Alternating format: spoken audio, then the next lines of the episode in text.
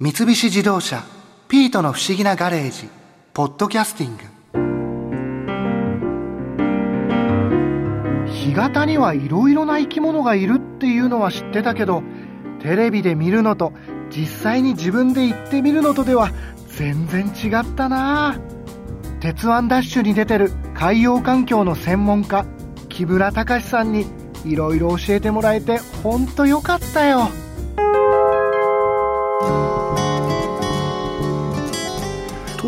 東京湾の干潟っていうのは、はい、どんな生き物がいるんですか？例えば一番代表的な貝ですよね。アサリだとかハマグリだとかマテ貝って知ってるかな？マテ貝、細長い二枚貝なんだけど、はい。楕円形の穴を開けて住んでるんだけどねお塩とかね穴に入れるとマテ貝がピュッと飛び出してきてそれをつまんで捕まえるような貝なんですよ。塩を入れると飛び出してくるんですか？そうなんですよ。えー、なんか面白いですね、はい、あとはお寿司屋さんで食べるようないわゆる青柳って一般的には言われてますけど正式にはバカ貝という名前、うん、舌をベロンって出してるからバカっていうふうにして言われたりとかね。まあいろいろ諸説あるんですけど まあでも美味しい貝ですすよね干潟には貝でもいろんな種類の貝が生きてるんですね。生きてます。それから子どもたちが大好きなのはカニですよね。このカニが一番この住み分けてることの特徴があって例えばあの米付きガニって言ってこれは干潟の上の方にどちらかというと住んでるんですけどまあ水がある時では穴の中には潜ってて出てこないんですけど水が引くと穴から出てきて干潟の表面についてる藻ですね。藻類を食べて。うん。で砂の中からこし取って食べて食べ終わったやつを小さい米粒のような団子にして周りに散らばしてるので米付きガニっていうような。なんか名前をいろいろ聞くだけでも 面白いですそうちゃんと理由があってついてるんですそうです、はい、あともっと上の方に行けば甲羅に弁慶のような顔があるの模様があるんで黒弁慶ガニとか。あとはヨシですね。ヨシ原があればその中には足原ガニってヨシ足ってよく言うじゃないですか。物事の良し悪し。そうです、スルメ当たり目と同じで本当はあの足だったりヨシだったりまあいろいろな呼び方ありますけどね。まあでもそういうところが最初です。話としては。でカニもいるし。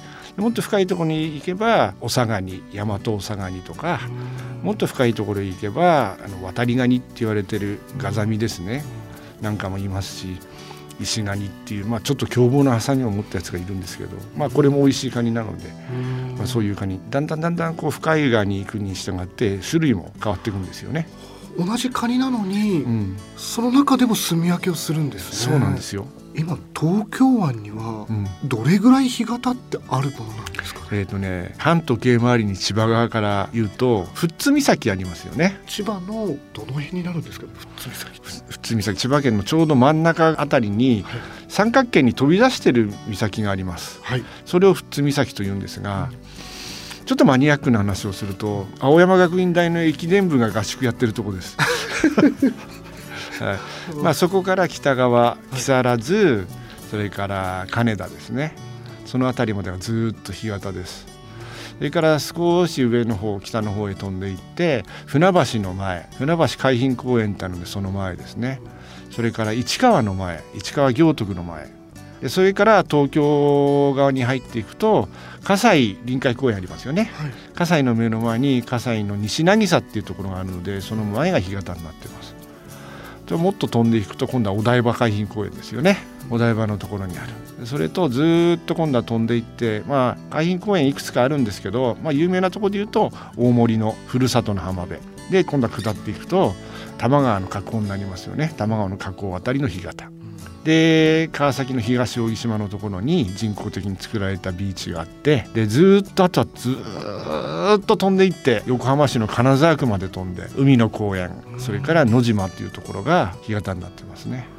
ないところはずっとないんですないですね。ですね、はい。今の挙げていただいたらそれ大きな干潟大きな有名なところですね。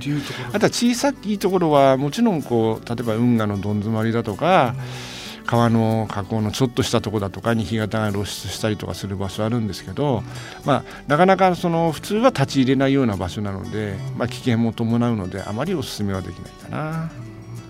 この東京湾の大きさから考えたらほんのちょっとですね。あやっぱり全然少ないんですね、はい。かでも確かにこう実際に干潟に行くっていうこともなかなかないですし、うん。その干潟を実際見に見るっていうことも、それ意識してないとはい。やっぱり目に入ってこないですよね。そうですね。でもね全部の干潟回るのに一つ面白いアイディアがあるんですよ。はい。実は東京湾って一口に言うけど干潟干潟でアサリの味が全部違います。え、アサリの味が違うんですか？違います。それはもう分かるぐらいの違い。ます。ええ東京湾のアサリですよね。はいそれはじゃあ例えばこっちの干潟こっちの干潟で潮干狩りをして、はい取ったアサリを食べ比べたらあ違うなって分かる。わかりますなんで違ってくるんですかね？やっぱり取ってる餌の違いなんでしょうねうんんただどこが美味しいっていう話は今はしません それ聞きたくなっちゃいますね。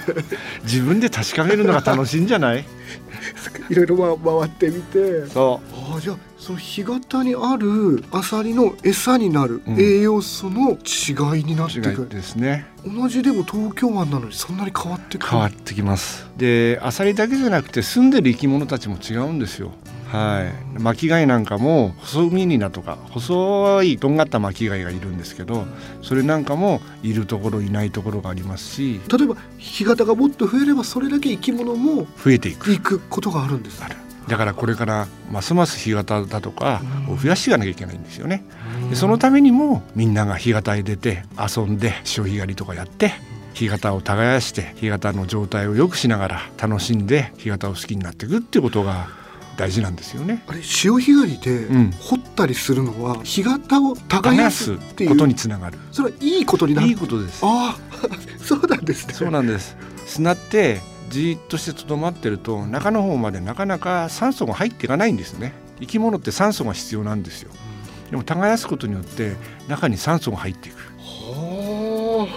はあそっかアサリ取ろうとして、はい。こうやって掘ったりすることによって、はい、酸素が入っていくし、うん。砂も柔らかくなるし、うん。でそういう行為っていうのが大切なんですよね。一見ちょっとこう荒らしてるような気持ちだったんですけど、はい。そういうことではないそういうことではない。あれもいいことなんですね、はい。ただ一人どのくらいまでって制限は設ける必要があるしそれからアサリなんかだと県によって多少ルールは違うんですが神奈川県側の場合だと2センチ千葉県側の場合でいうと2.5センチになるんですけど、えーそれ以下のサイズのアサリは取っちゃいけませんっていうふうにして言われてます。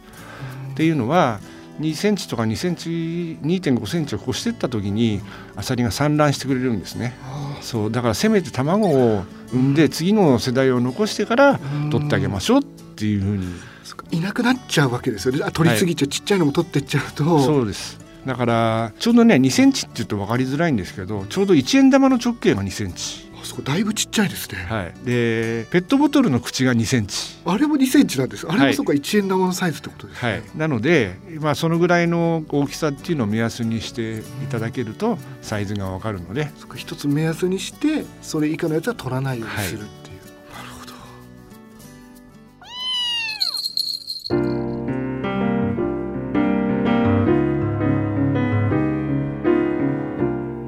干潟にはピートも気になりそうな生き物いっぱいいたぞ。今度一緒に行くか。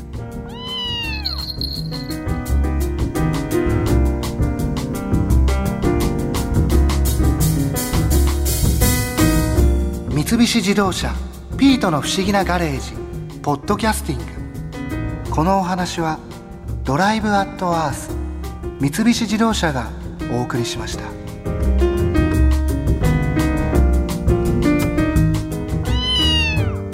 で耳寄りなお知らせです。ピートの不思議なガレージをもっと楽しみたいという方は毎週土曜日の夕方5時東京 FM をはじめお近くの FM 局で放送の三菱自動車ピートの不思議なガレージをお聞きください。外に出かけたくなるとっておきのお話満載でお届けしています。